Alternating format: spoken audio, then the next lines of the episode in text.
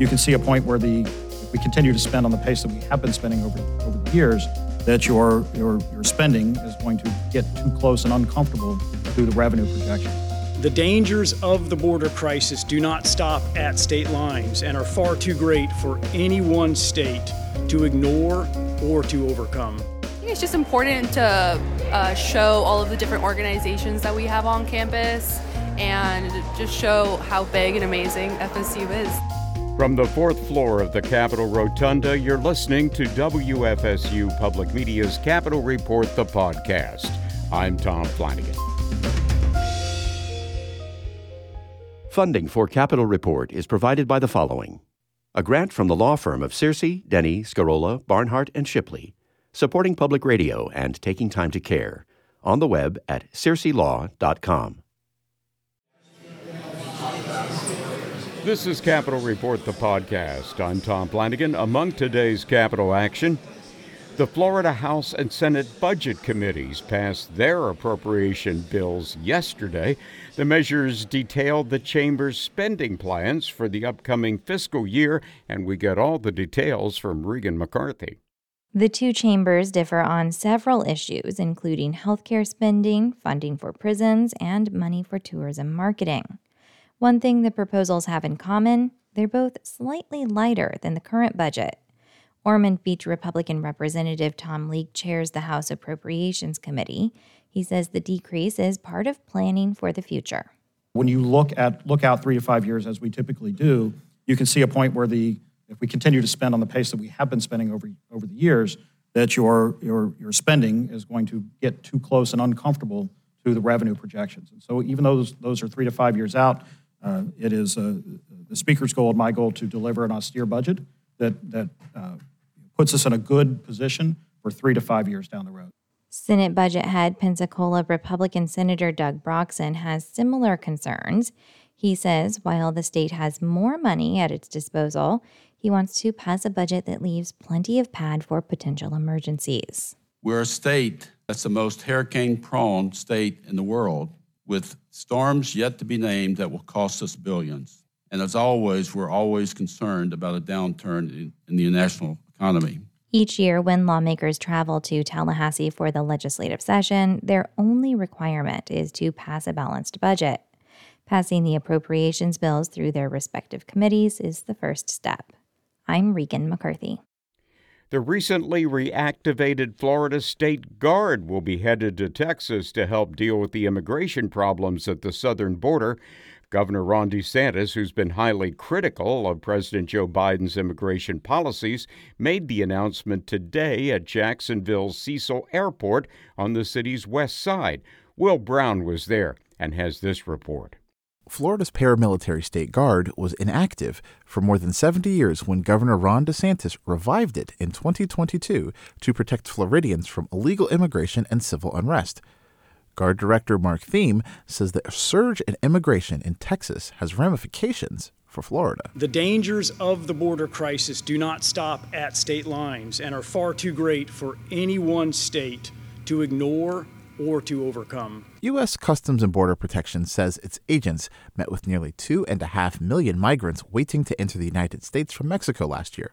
In addition to the state guard, DeSantis says the Florida Highway Patrol and Florida National Guard will also send people to the border with Mexico. They're saying, oh, you can have, you shut the border down only if you get more than 5,000 illegal aliens a day. Well, that's a million eight a year, 1.8 million a year that you're just saying is fine, that that's an acceptable amount of illegal entries. To me, the only acceptable amount of illegal entries is zero. DeSantis did not say when he plans to send Florida's officers, troopers, and soldiers to South Texas. I'm Will Brown in Jacksonville. Lynn Hatter reports that move appears to have surprised even some of the governor's supporters and is also raising some questions about its legality.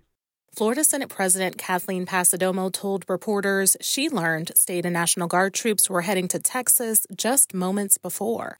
Yeah, I, you know, I just heard about it two minutes ago because I've been up on the podium all morning, so I, uh, I really don't know what the details are, and I'd have to get back to you. DeSantis made the announcement Thursday morning in Jacksonville. The Florida legislature created the state guard just a few years ago, and it's steadily been expanding the guard's power. The group was initially meant as a supplement to the National Guard to be deployed in state only and during emergencies like natural disasters. Florida House Minority Leader Fentrice Driskell blasted DeSantis for the move. You know, my initial reaction is that he is so desperate to get national attention and to insert himself in national issues in any way that he can the men and women of the State Guard and certainly the National Guard did not sign up to be used as political stunts, and that's clearly what this is. The Florida State Guard was reestablished by the legislature in 2022. A staff analysis of last year's expansion bill states that it can only operate, quote, with the jurisdiction as considered necessary by the governor. When asked if the legislature contemplated the State Guard could be ordered elsewhere, Passidomo said, This uh, whole State Guard program is brand new in Florida, and it's been evolving, evolving over the last two years. Um, and I think it'll evolve even further. So we'll see where it goes. DeSantis is defending the move. He says the deployment is meant to address an immigration crisis at the U.S. Mexico border. The governor previously allowed private contractors to fly undocumented migrants from Texas to other states. I'm Lynn Hatter.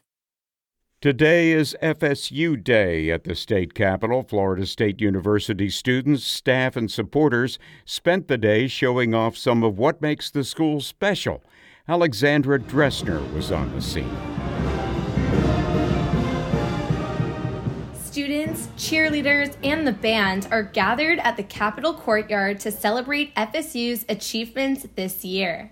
Melissa Greenfield with the Student Veteran Center says her association is in attendance to spread awareness and meet new people. FSU Day is important just to learn about what organizations we have at campus and what we have going on. Gwen Arieta with the group FSU Unconquered by Debt says her organization is promoting programs the school offers to help students learn financial literacy. I think it's just important to uh, show all of the different organizations that we have on campus and just show how big and amazing FSU is. Eden Schultz works with the Mag Lab, which he calls the hidden jewel of Tallahassee. He says he enjoys teaching the public about the work scientists do there. We're all about outreach and education and getting people interested in our science. Officials say they also hope to highlight Florida State University's academic and athletic success during the annual FSU Day at the Capitol. I'm Alexandra Dressner. And in a sad irony, FSU Day at the Capitol took place the same day Mike Martin died. He was a member of the College Baseball Hall of Fame who won an NCAA Division I record 2,029 games in 40 seasons as Florida State's baseball coach. It brought to an end Martin's three year long battle with dementia.